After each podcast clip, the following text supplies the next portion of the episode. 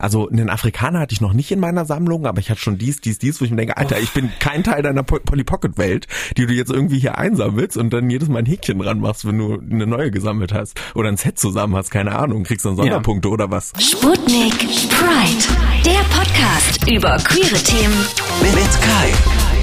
Heute geht es um Rassismus in der queeren Community, in der LGBTIQ Community. Es ist keine Frage, dass es das wirklich gibt und deshalb will ich heute mal vor allem zuhören und Leute fragen, die damit wirklich Erfahrung haben. Im Speziellen geht es da um Rassismuserfahrungen als schwuler Mann, vor allem wenn man da Migrationsgeschichte hat, das heißt, wenn man aus einem anderen Land eingereist ist und hier jetzt lebt und versucht irgendwie Anschluss zu finden, auch über Dating-Apps und sowas. Oder auch Leute, die einfach nicht weiß sind, die damit kämpfen müssen, dass sie aufgrund ihrer Hautfarbe diskriminiert werden. Darum geht es heute in der Show über alles, was schwul, lesbisch, bi, trans, whatever ist. Sputnik Pride. So sieht's aus. Dazu habe ich Dennis Schiponda zu Gast. Der kann selber über seine Erfahrungen als schwarzer, schwuler Mann in Deutschland sprechen. Und er setzt sich auch aktivistisch ein. Der ist Jurymitglied beim Projekt Jugendstil. Die setzt sich für Teilhabe und Mitgestaltung junger MigrantInnen ein, speziell in Ostdeutschland. Also geben die Geld an junge POCs, um Sachen zu verwirklichen, irgendwelche Projekte oder so, die die haben. Und dann ist er auch noch stellvertretender Landesvorsitzender der SPD Queer und noch tausend andere Sachen. Darauf werden wir heute eingehen. Hi Dennis. Hallo Kai. Es gibt etwas an dir, was mich sehr beeindruckt hat, nämlich dass du es auf dich nimmst, so schlimme Kommentare, die du auf Dating-Plattformen kriegst, Gay Romeo, Grinder, dass du die einfach teilst in Social Media. Und bei deinem Instagram-Account hier unterstrich Red Panther unterstrich. Und da kriegst du ja regelmäßig rassistische Kommentare. Kannst du uns da sagen, was, was die Leute da so schreiben? Ja, ich habe euch hier mal eine kleine Auswahl mitgebracht. Er ist vorbereitet. Natürlich immer, immer.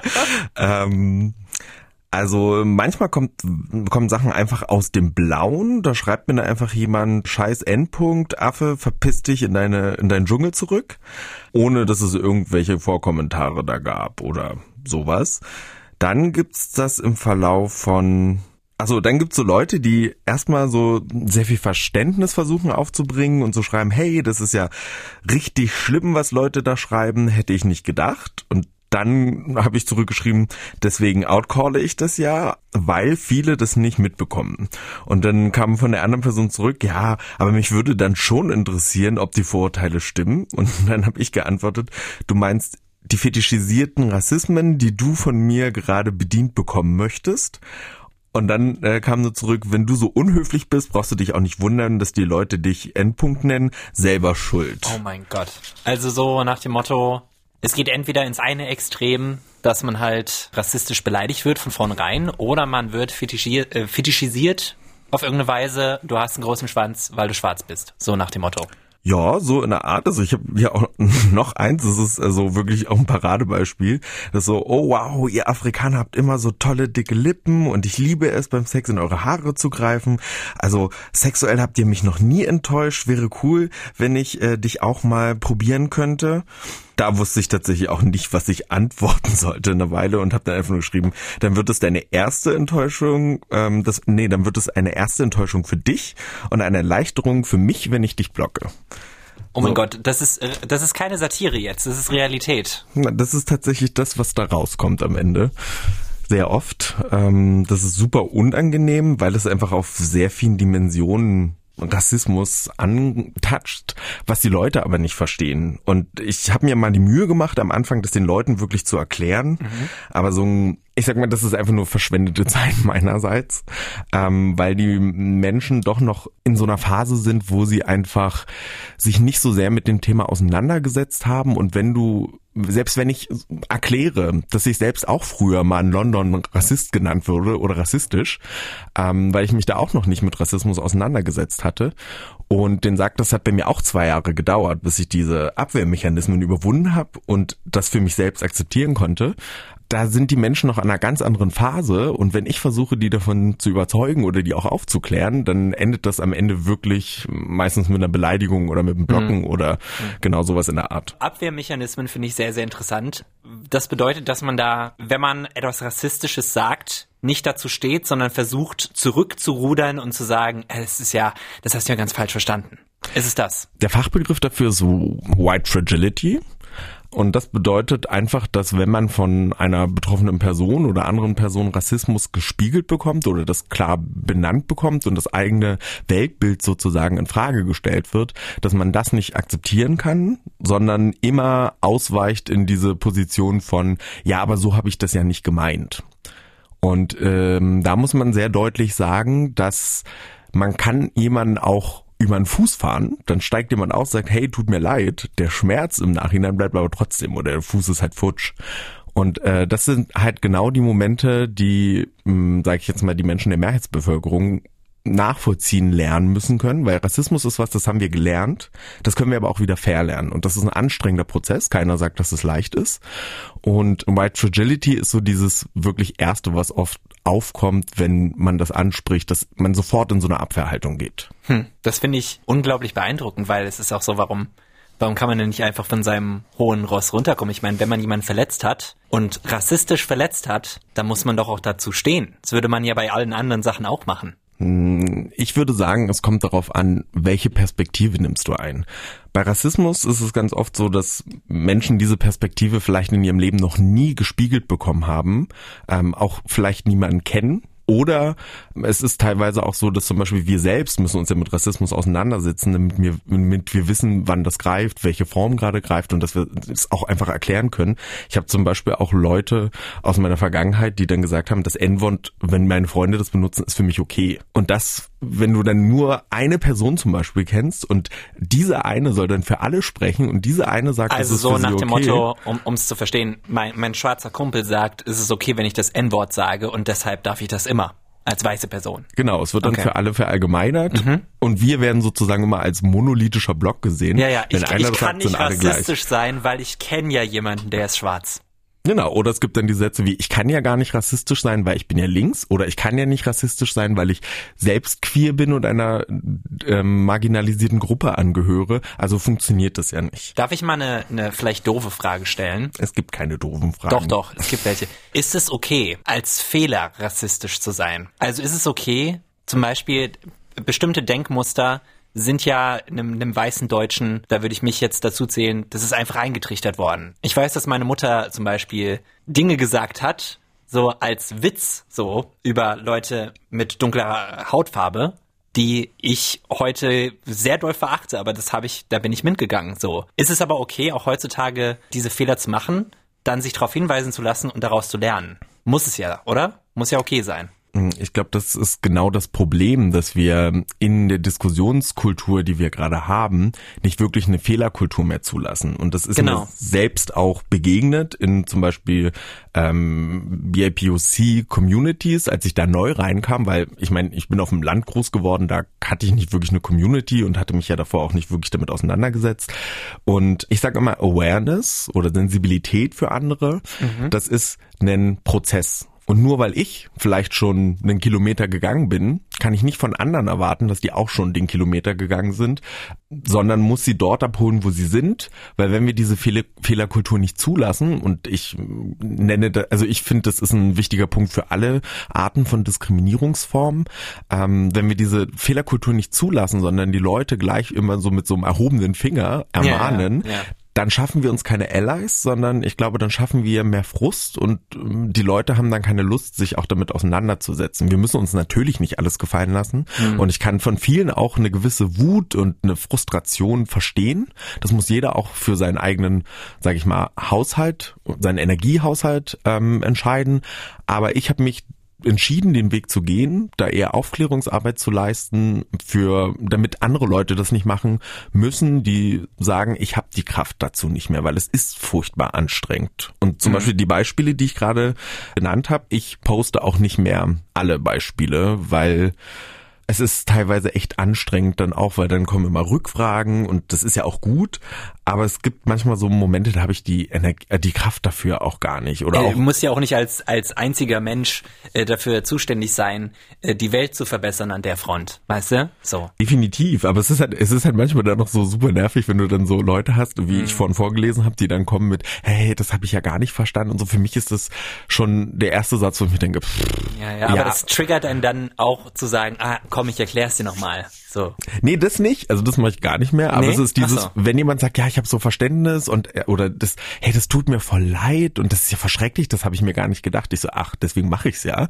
Und was willst du mir denn jetzt damit sagen? So soll ich mich jetzt Mhm.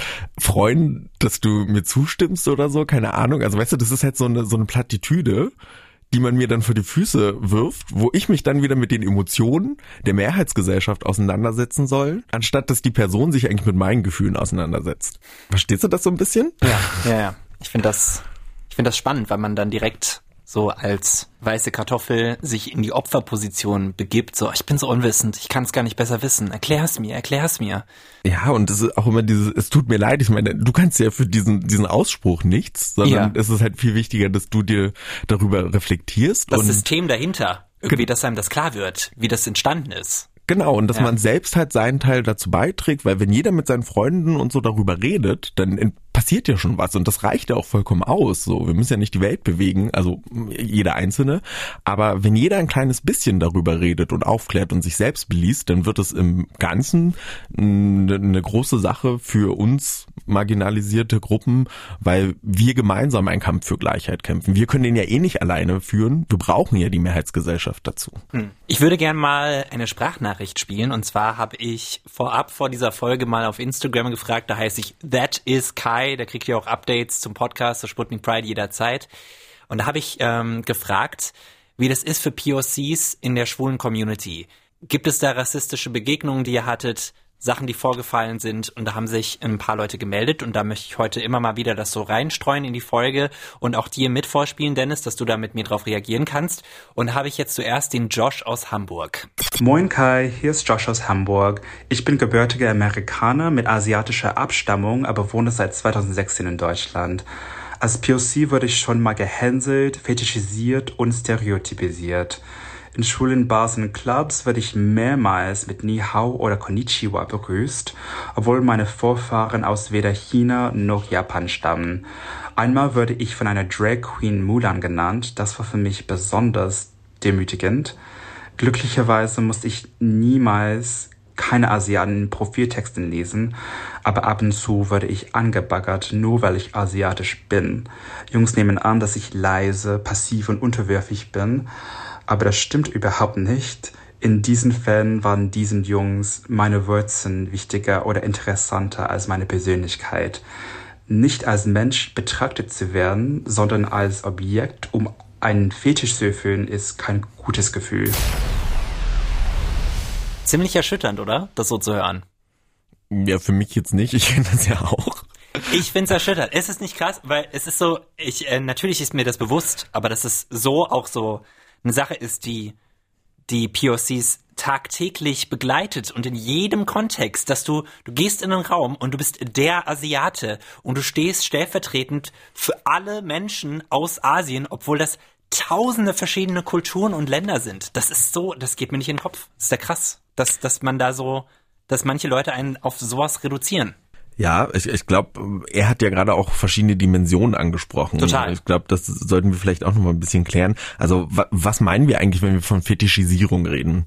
Genau. Ähm, Fetischisierung war, kommt eigentlich so aus der Kolonialzeit und bedeutet im Endeffekt, dass wir entmenschlicht werden wieder, sondern nur als, also wir werden halt nur als Lustobjekt gesehen und das äußert sich bei mir zum Beispiel in so Sachen, ja, du bist so ein geiler schwarzer Hengst und ich denke mir so, boah, nee, lass mal, Dankeschön. ähm, ich hab keinen Bock jetzt irgendjemand einzureiten oder was weiß ich nicht.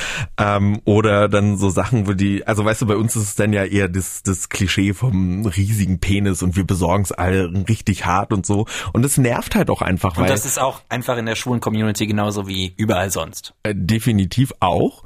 Und das nervt halt auch einfach, weil es mich tatsächlich im Liebesleben auch beeinflusst. Weil es zum einen dafür sorgt, dass Leute mich mal sozusagen ausprobieren wollen, so wie er das gerade auch geschildert hat, so damit sie mir Haken ranmachen können, so ich hatte mal einen Schwarzen. Und dann gibt's Leute, die haben halt wirklich, die haben sich so drauf versteift, dass sie halt nur irgendwie Schwarze haben wollen. Und ähm, in meinem Liebesleben, also weißt du, ist es halt schwierig, dann wirklich jemanden kennenzulernen, der mich die so drauf waren. Schon. ja, das auch. Und es gibt halt, äh, weißt du, Leute, es ist halt schwierig, dass Leute mich wirklich hinter diesem diesem Bild, was sie, diesen, hinter diesem rassistischen Bild, was sie von mir haben, dass sie mich dann auch sehen so und dass da wirklich auch Beziehungen draus werden. Das ist für mich relativ schwer und wenn ich dann auch mal Leute treffe, dann ist es wieder andersrum auch schwierig, wenn die Leute jetzt, sage ich mal, keine Ahnung, kein Verständnis dafür haben oder nicht sensibel für meine Themen sind. So, was machst du halt, wenn du drei, vier Mal einen Typen triffst? Das war alles cool und auf einmal kommen wir auf das Thema und ich merke, er hat überhaupt gar keine Sensibilität dafür oder er kann mich nicht verstehen oder will mich auch gar nicht verstehen und ist mhm. die ganze Zeit auch nur in so einem Abwehrmodus oder greift mich dann sogar dafür an. So, in dieser Situation ist es halt schwierig zu sagen, hm, kann ich das halt einfach so weiterführen und klammern wir das Thema aus oder sage ich einfach strikt, nee, läuft bei mir dann gar nicht, dann lasse ich die Leute halt, also lasse ich sie halt einfach ziehen. Aber es ist halt tatsächlich jedes Mal auch ein Stachel, der sich so ins Herz wiederbohrt, weil es wieder und wieder passiert und es tut natürlich weh. Hm. Und das, das macht dein Datingleben einfach, das ist nur so eine weitere Hürde, sagen wir mal. So, wenn man sagt, wir sprechen ja auch hier von, von Mehrfachdiskriminierung, dass man sagt, die erste Hürde ist erstmal, dass man einen anderen Mann finden muss, wenn man schwul ist, so. Aber das kriegt man im Zweifel zwar noch hin und andere schwule Männer werden ja sicherlich nicht homophob sein, aber der Rest der Gesellschaft im Zweifelsfall könnte homophob sein. Und dann hast du ja das weitere, die weitere Hürde, dass innerhalb der schwulen Szene, gerade wenn du in der Minderheit bist in Deutschland, dass du damit zu kämpfen hast, dass du erst als Schwarzer gesehen wirst und dahinter erst die Persönlichkeit. Ist es das? Genau. Es kommt, also ich meine, bei mir kommen ja noch mehr Sachen zusammen, aber das ist halt genau das, dass man zuerst erstmal diese, also ja. man ist auch Halo-Effekt, dass man eine Person an einer prägnanten ähm, Charaktereigenschaft oder Körpereigenschaft so festmacht und dahinter sieht man halt gar nichts mehr, denn weil dieser eine, also früher war ich immer der mit den Dreads, wo ich mir dachte, hä, ich habe so viele andere markante Merkmale, warum bin ich immer der mit den Dreads? Hm. So, das möchte ich auch gar nicht sein und die Leute ja, akzeptieren das aber auch nicht. So machen halt einfach weiter und setzen sich über meine Wünsche hinweg und sind halt in dem Fall dann respektlos und das ist für mich auch eine Form, da fängt Rassismus schon an, weil die meisten Leute denken ja immer, es ist erst, wenn es gewalttätig wird, wenn es beleidigend wird. Nein. Keinesfalls, ja. Es gibt positiven Rassismus, also ist zum Beispiel sowas wie, ja, ihr habt immer große Penisse, also da profitieren wir theoretisch in einer Art und Weise, könnten wir davon profitieren. Ähm, und dann gibt's natürlich diese negativen Formen, diese Fetisch Fetischisierung, Objektifizierung, ähm, Genau. Und davon spricht ja auch Josh. Er hat ja gesagt, dass er zum Beispiel damit zu kämpfen hat, dass das, dass das Klischee über Asiaten ist, dass ähm, sie eher unterwürfig sind und zart und dass das überhaupt für ihn gar nicht stimmt und dass er von einer Drag Queen irgendwie auf die Bühne gezerrt wird und Mulan genannt wird. Also das sind Sachen, wo ich mir denke, boah, hm, hm, hm was ein bisschen schade war, ich konnte ihn nicht fragen, ob das jetzt Erfahrungen waren, die er in den USA gesammelt hat oder in Deutschland, aber ich schätze mal, dass es da keinen großen Unterschied gibt. Also glaube ich auf gar keinen Fall. Wenn ich mir hier ja. überlege, ich habe einen Kumpel aus dem Saarland, der hat mir erzählt, dass er, ähm, dass er Geld dafür angeboten bekommen hat, dass jemand seine Haut anfassen darf. Und ich dachte mir, boah. Was? Hat er es genommen? Äh, nein, hat er nicht. Ich hätte es genommen. Ich so, okay, hier 2000 Euro, fünf Minuten Let's anfassen. Man muss ja auch den Nutzen rausziehen, es kann ja nicht nur negativ sein. Ja, ich meine, das abgefuckte System einfach mal für sich benutzen. Ne? Ja, ja, aber es ist schon krass, ne? Ja. was Leute so sich denken und sich rausnehmen, weil, weil diese Ebene zeigt ja dann so ein bisschen, man wird als Mensch nicht ernst genommen, man ist nur weißt du, das ist dieses alte koloniale Denken, die können ja nichts, die sind minderwertig und deswegen kann ich über sie bestimmen. Auch wenn Leute so sagen, ja, also einen Afrikaner hatte ich noch nicht in meiner Sammlung, aber ich hatte schon dies, dies, dies, wo ich mir denke, Alter, ich bin kein Teil deiner Polly Pocket Welt, die du jetzt irgendwie hier einsammelst und dann jedes Mal ein Häkchen dran machst, wenn du eine neue gesammelt hast oder ein Set zusammen hast, keine Ahnung, kriegst dann Sonderpunkte ja. oder was. Was ich aber äh, interessant finde daran auch, ist, dass ich mich durchaus an Gespräche erinnere, wo ich mal mit jemandem drüber gesprochen habe, so, hattest du eigentlich schon mal was mit jemand anderem außer weißen Menschen was? So, und wo ich dann auch meinte, ja, ich hatte mal was mit jemandem, der aus dem asiatischen Raum kommt. Damit habe ich ihn ja alleine, um das so einzukategorisieren, habe ich, hab ich ihn da ja auch in diese Box gepackt, ne? Unwissentlich. Ja, also es ist ja, warum muss es denn überhaupt darum gehen, genau. wo jemand herkommt? So, Total. warum ist es nicht einfach nur Mensch und ich hatte eine schöne Zeit und ja. war ein cooler Mensch und deswegen habe ich mich mit der also, Person getroffen. Ich habe jetzt nicht in dem Moment, als das passiert war mit ihm, da bin ich, also da war mir das völlig egal. Es war nur irgendwann mal so, dass ich gefragt wurde danach. So. Und ich das dann halt gesagt habe. Aber es ist halt völlig unerheblich. Es ist halt völlig völlig unerheblich. Es gibt ja auch Menschen, die so Menschen aus verschiedenen Regionen sammeln und dann immer in der Ja. Landkarte so ein Häkchen machen, wo ich mir auch denke, okay, schön für dich. So. Ich meine, aber da, das finde ich spannend, einfach so von äh, so die Landkarte, das, das finde ich, das finde ich spannend. Ich weiß nicht warum. Ist das auch schon schlimm? Ist das schlimm, sowas zu machen? Also ich glaube, ich finde es jetzt nicht so schlimm, weil es ja alle theoretisch gleich betrifft. Ich glaube, Ja. andere würden das auch wieder anders sehen. Da gibt's ja, also oft gibt's ja auch keine feste Meinung, sondern das ist ja eigentlich immer noch ein Aushandlungsprozess viel und da haben Menschen auch andere Meinungen drüber. Ich, ich, ich habe aber auch zum, zum Eingehen die Folge heute gesagt, dass ich einfach ganz viele Fragen stelle, weil ich auch mich oft, weil, weil ich, weil ich nichts falsch machen will und weil ich dazu beitragen will, dass diese Gesellschaft offener wird und dass wir alle zusammenfinden und dass so Sachen wie du auf Grinder erlebst, dass das einfach nicht mehr passiert. Und deswegen muss ich äh, heute ganz viele Fragen stellen, die vielleicht auch manchmal naiv wirken. Du, besser als wenn du sie nicht stellst Richtig. und das dann bei ganz vielen anderen Leuten falsch macht. Und Ja. heute haben wir das Glück, dass wir vielleicht auch anderen Menschen helfen, Voll. die dann sicherer sind auch einfach im Umgang. Ja. Was glaubst du, wo denn jetzt eigentlich der Rassismus in der queeren Szene speziell herkommt? Weil irgendwie könnte man ja denken, dass, ich meine, wir sind ja schon benachteiligt, weil wir homosexuell sind, dass wir dann das eigentlich verstehen müssten, wie es ist, benachteiligt oder diskriminiert zu werden. Also ich glaube, ein großes Problem dabei ist, dass queere Menschen ja auch zum Teil der Mehrheitsbevölkerung angehören. Vor allen Dingen weiße Cis-Männer genießen ja auch alle Privilegien von weißen Cis-Männern. Und weiße Cis-Männer verstehen halt immer noch nicht, dass es einen Unterschied macht, ob du schwarz und schwul bist oder nur schwul bist, weil ich sage auch immer, queere oder schwule Menschen, zum, in dem Fall, in dem Beispiel jetzt, das sind die einzigen, die eigentlich ihre Marginalisierung irgendwie verstecken können. Ich kann das mit meiner Hautfarbe nicht. Aber es gibt ganz viele Leute, die können ihre queere Identität sozusagen verstecken. Das ist jetzt auch nicht gut für die, aber Nee, nee, weil, weißt du, wie sich das äußert, dass man im Zweifelsfall mit in einen, homopho in einen homophoben Witz eingeladen wird. Also, verstehst du? Genau. So. Und, und was die dann auch gleichzeitig machen, ist immer, ja, aber ich werde doch auch äh, diskriminiert und bei mir ist das jetzt nicht so schlimm. Also wenn du in der Stadt wohnst zum Beispiel, ist glaube also würde ich jetzt mal behaupten, dass du nicht so viel Diskriminierung erfährst ich erfahr's wie auf dem. Land. Genau. Generell. Also wegen Queerness passiert das bei mir auch eher seltener, aber wegen Schwarz oder was weiß ich nicht, äh, schon noch öfter. Und ich glaube, der Punkt ist, dass die Leute auch versuchen immer so zu vergleichen. Ja, aber ich werde doch jetzt auch nicht so oft diskriminiert, sondern die anderen sich doch jetzt nicht so anstellen und ähm, vergessen so, dass man diese Diskriminierungsform nicht eins zu eins aufeinander übersetzen kann. Und gerade queere Männer waren ja, also man merkt das ja auch zum Beispiel, wie viele Angebote gibt's denn für queere Männer und wie viele Angebote gibt's für queere Frauen? Die Produktionsmittel Total. und die, die Macht ökonomisch, strukturell hatten immer Männer.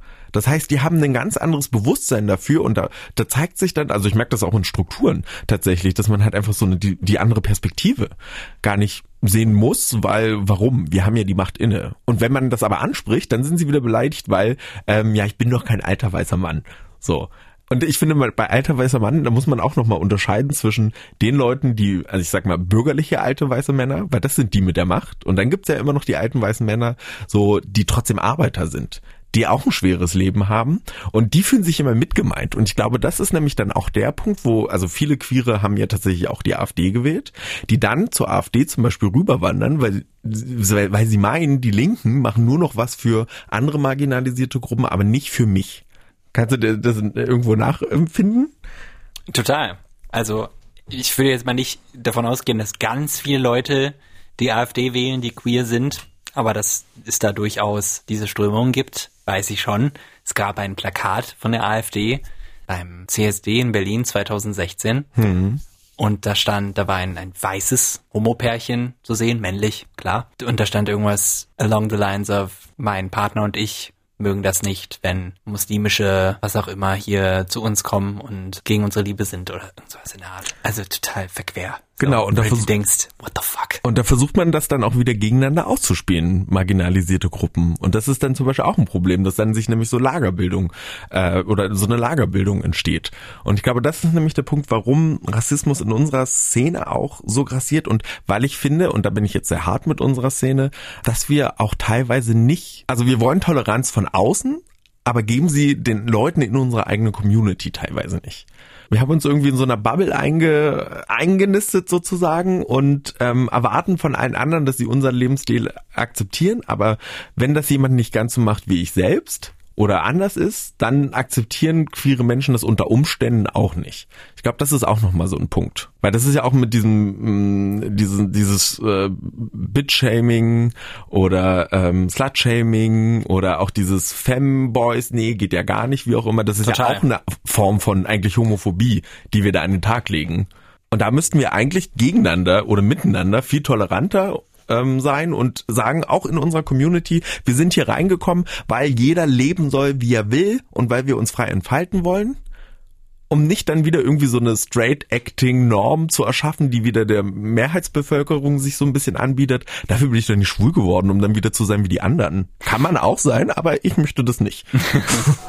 Wenn ich sagen würde, alles, was ihr braucht in eurem Leben, ist ein Abonnement von Sputnik Pride, dann wäre das gelogen. Weil was man im Leben braucht, ist natürlich irgendwie gute Freunde, Gesundheit, Essen, Trinken, solche Sachen. Aber ich kann euch sagen, dass ein Abonnement von diesem Podcast euch auf jeden Fall weiterbilden wird und euch auch gut unterhalten wird. Also, klickt doch einfach mal auf Abonnieren, wenn ihr bei Spotify seid oder gebt uns fünf Sterne bei Apple Podcasts und vielleicht ein kleines Review. Könnt ihr mal schreiben, wie ihr es so findet. Das würde uns sehr freuen. Dankeschön, ciao. Ich wollte dich mal was fragen, weil wir jetzt hier auch bei Josh ähm, diese Club-Szenerie ganz oft gehört haben.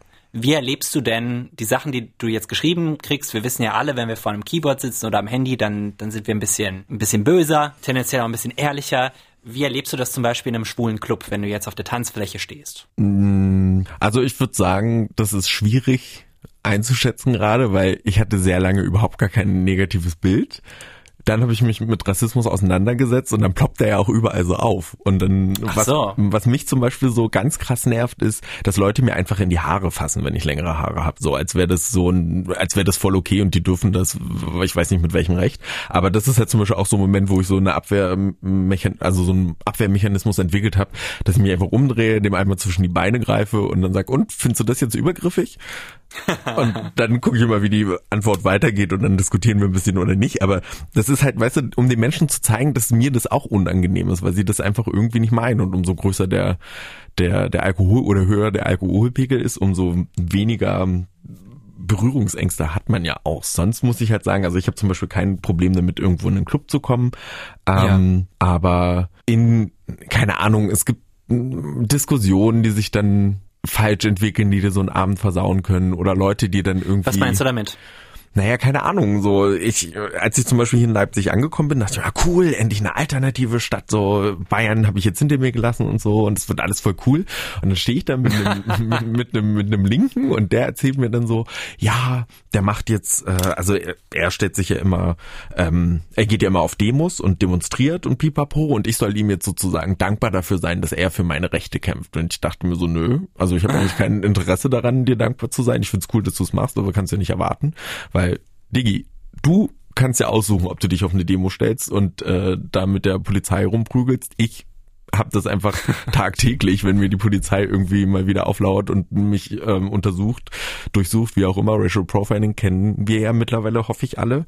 Ähm, und das sind halt, weißt du, so Diskussionen, die dich dann natürlich auch so tagtäglich belasten und dir so einen so einen Abend halt auch einfach versauen können und das nervt halt einfach so. Und ich glaube, das ist halt bei ihm noch mal was anderes. Ich glaube, weil bei mir hat man halt so ein, ich komme halt in den Club und mir wurde mal gesagt, dass ich dann immer nicht, also ich gucke immer so ein bisschen grimmig und wenn ich will, dann wird, werde ich schon jemand ansprechen, mache ich aber nie.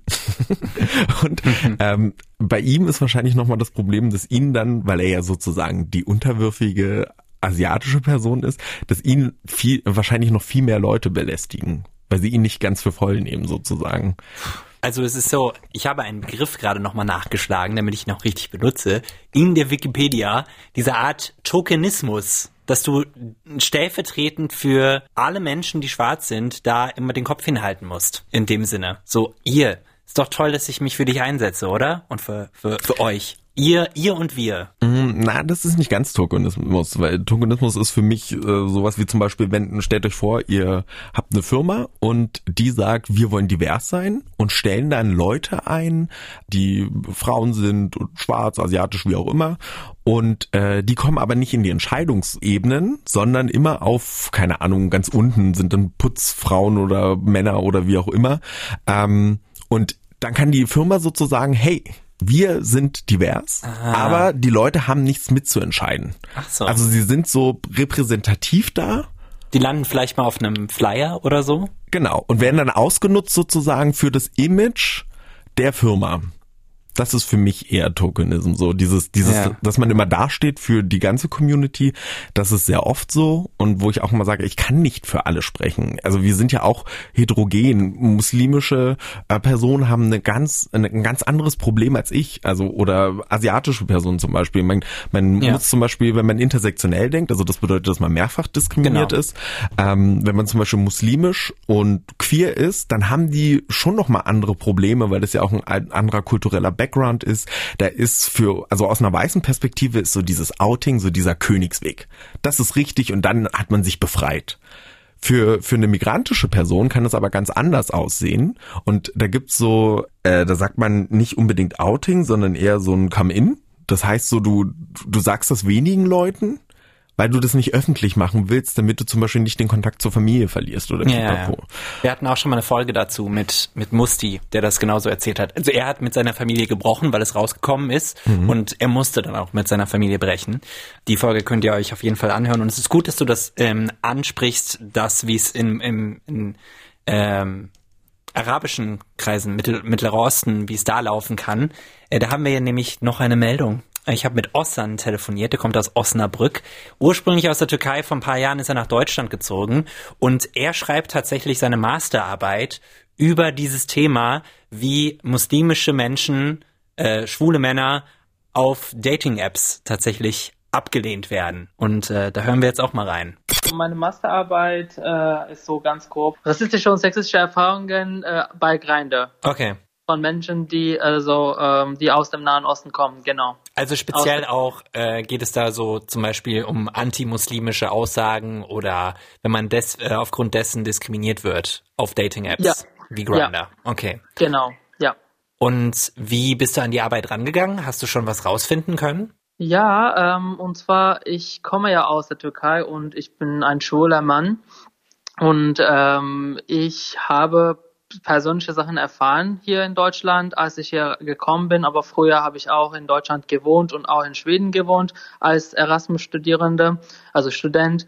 Und ähm, ich habe paar Nachrichten bekommen oder halt, äh, wenn ich jemanden geschrieben habe, habe ich keine Antworten bekommen auf, aufgrund eventuell meines Aussehens oder meinen Namens oder keine Ahnung ähm, mein, wegen meines Bio, wegen meiner Bio oder sowas, was ich äh, auf Grindr geschrieben habe.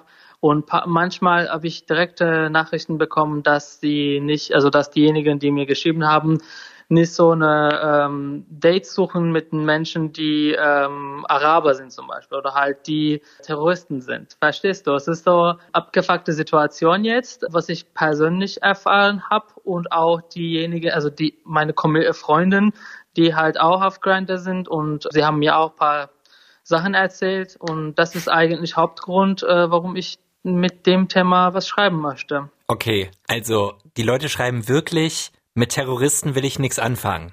Was zur ja. Hölle? Wirklich? Ja, also so kann man Nachrichten auf jeden Fall kriegen. Ich habe auch vorher äh, die Grande Profils in Berlin, Hamburg, München ein bisschen nachgeschaut und gibt's auch krasse Bios, dass zum Beispiel äh, No Asians, äh, I Love Middle Eastern Guys oder halt äh, Gegenteil, also Feminine, in, äh, Feminine und äh, Asiaten haben Plus sozusagen. Und das ist ziemlich ähm, eine krasse Situation. Also ja. gibt's da auch so eine Fetischisierung? Also dass du zum Beispiel ja. auch als Mensch aus dem Mittleren Osten zum Beispiel, dass dann Leute sagen, ah, das finde ich besonders gut. Das gibt's auch das ja, Gegenteil. Ja, also die sind beide rassistisch. Für manche ist es so, so sexuelle Präferenzen, aber das ist im Endeffekt auch rassistisch, weil ich glaube, dieser alltägliche Rassismus auf Grinder oder bei Grinder ist eher so sexualisiert und also diese Präferenzenrahmen äh, passt, aber das ist äh, im Endeffekt rassistisch.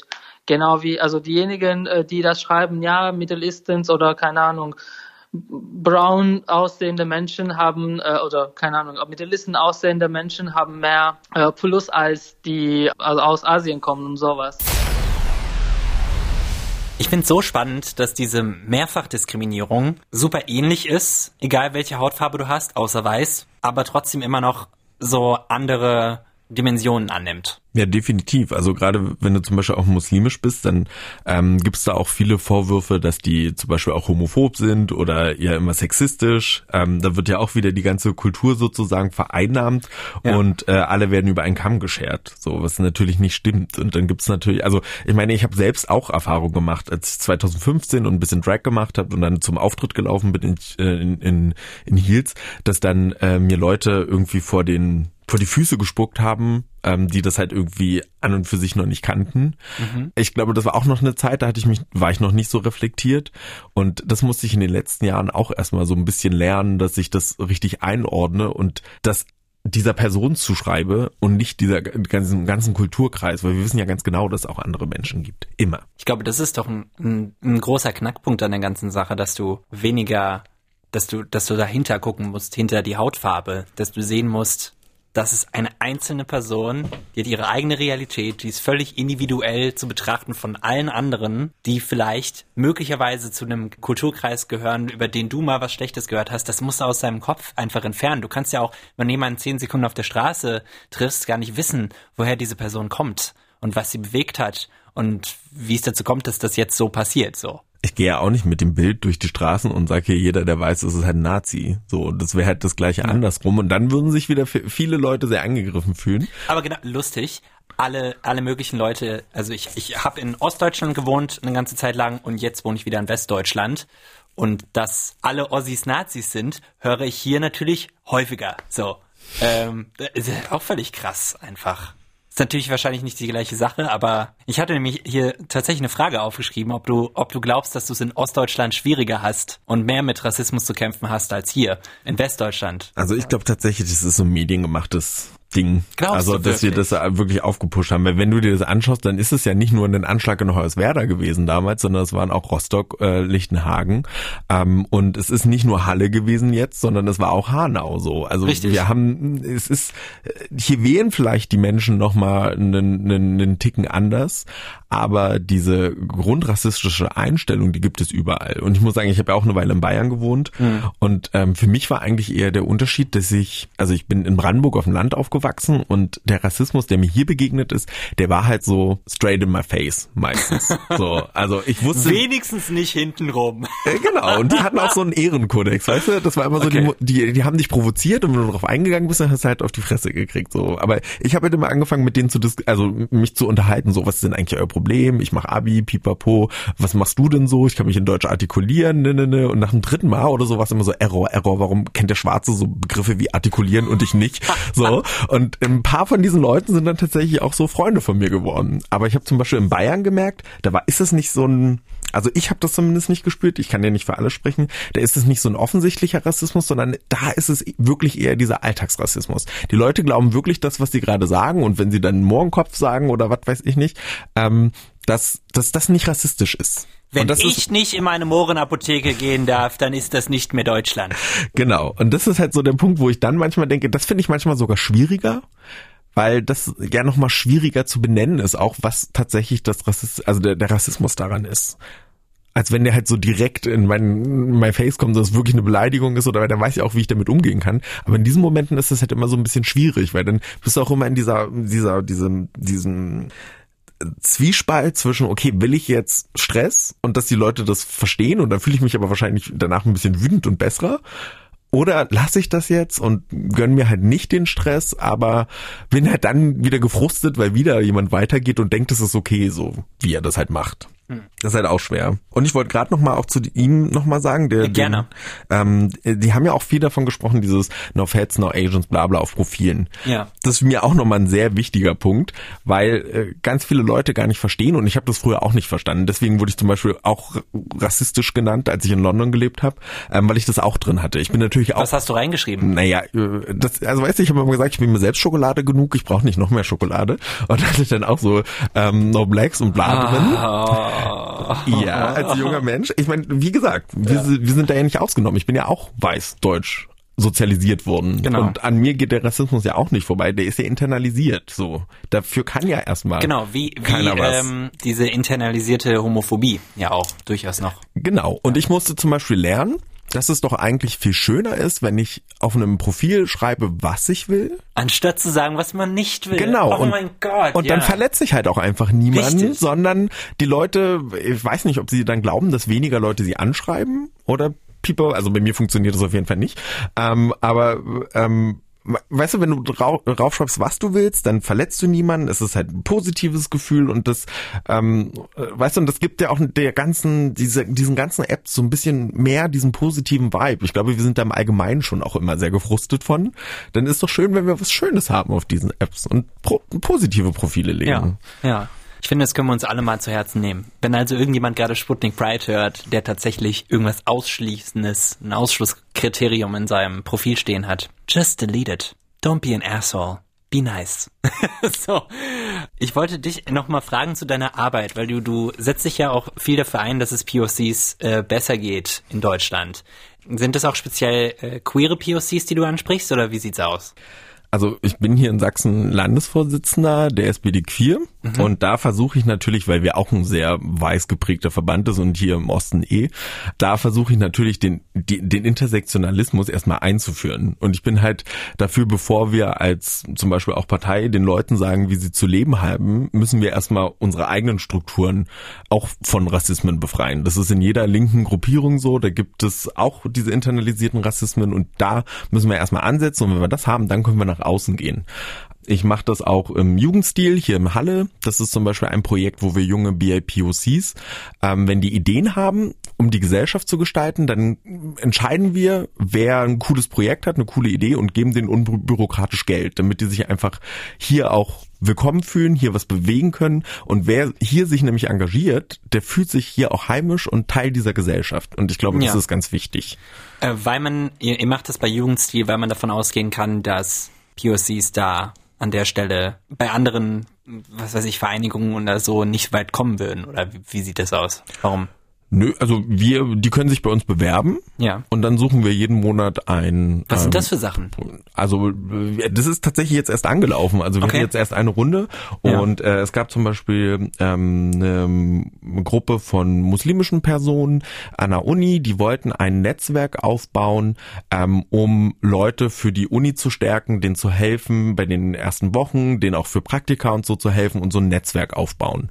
Und dafür wollten die halt äh, Geld für uns. Oder es gibt Leute, die, da war auch jemand, der wollte ein Buch schreiben über seine Erfahrungen als äh, Jugendlicher, der aus dem aus Syrien, genau, der aus Syrien geflohen ist.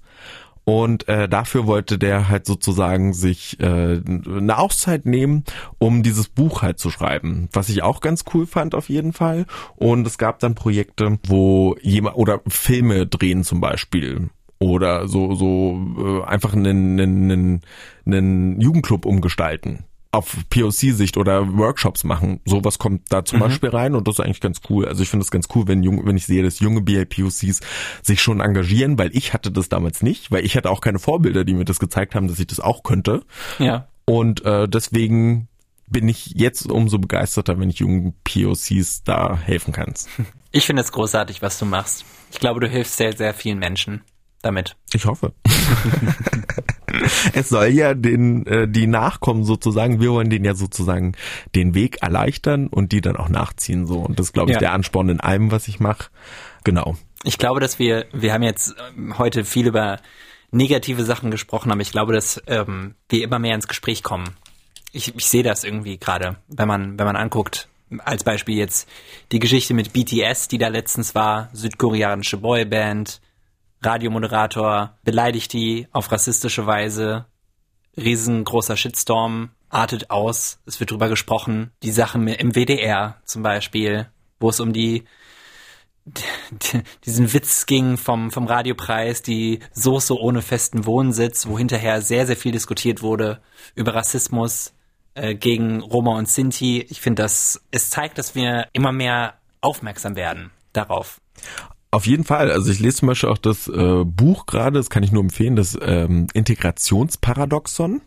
Und der erzählt da so ein bisschen davon, dass eigentlich haben wir für die Integration ja doch schon im Vergleich zu vor 20, 30 Jahren echt was geschafft. Aber das sehen die Leute nicht. Und umso mehr wir aber schaffen, umso selbstbewusster werden marginalisierte Gruppen und drängen mehr in den Raum und wollen auch mehr Mitspracherecht. Und das führt erstmal auch zu Diskussionen und natürlich auch Konflikten, die konstruktiv gelöst werden müssen. Und das ist aber genau dieses, ich finde, das ist der Moment, in dem wir gerade sind, dass so Spannungsfelder aufgehen, weil wir ja. anfangen darüber zu diskutieren. Und das ist eigentlich. Da fühlen was, sich Leute angegriffen. Genau, und das ist aber eigentlich was sehr Erfreuliches. Ja, total. Wir müssen das eigentlich nur in noch in diese positive Richtung drehen, anstatt dass immer so negativ alles berichtet wird und behaftet wird. Also ich freue mich. Ich freue mich, dass wir diskutieren. Dennis, ähm, Dankeschön, dass du da warst. Ja, hat mich auch sehr gefreut. Dankeschön. Das war's wieder mit der neuen Folge Sputnik Pride heute. Checkt auf jeden Fall auch mal den lieben Dennis aus. Der war so nett und heute in der Folge mit dabei. Äh, ihr findet ihn auf Instagram unterstrich Red Panther unterstrich heißt er da und checkt auch seine ganzen Projekte. Generation Grenzenlos kann ich da nennen. Äh, er ist Jurymitglied hier bei Jugendstil, diesem Projekt für junge MigrantInnen. Ich kann es nur sehr, sehr empfehlen. Checkt das alles aus. Und natürlich, wenn ihr Feedback zum Podcast habt, ne, einfach mal schreiben. Wir haben eine ganz neue E-Mail-Adresse dafür. pride at mdr.de, da könnt ihr schreiben. Oder ihr schreibt mir auf meinem persönlichen Instagram-Account. Ey, ich nehme alles entgegen. That is Kai heiße ich da. Also check it out und, und let me know if you like it. Und ich sage jetzt ciao und tschüss und bye. Lesbisch, schwul, bi, trans, whatever. Die ganze Community in einer Show. Sputnik Pride. Sputnik Pride. Der Podcast über queere Themen mit Kai auf sputnik.de und überall, wo es Podcasts gibt.